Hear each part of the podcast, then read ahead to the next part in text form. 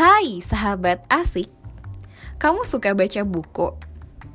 Banyak ya para influencer kemarin-kemarin tuh sharing tentang buku yang berpengaruh untuk beliau. Top 5, top 10. Nah, kalau kamu gimana? Atau kamu itu adalah sosok yang cenderung suka buku, suka beli dan minjem, tapi bingung baca yang mana. Akhirnya nggak jadi baca deh. Atau kalau baca buku suka ketiduran ya? BTW curhat ini. Gak salah kok sebenarnya, bisa jadi kamu tuh adalah anak auditori yang lebih suka mendengar gitu ya. Kayak aku. Nah, di Osakasi kali ini kita mau bahas The Bestseller Book dalam Gede Book. Gerak dengerin buku. Enjoy!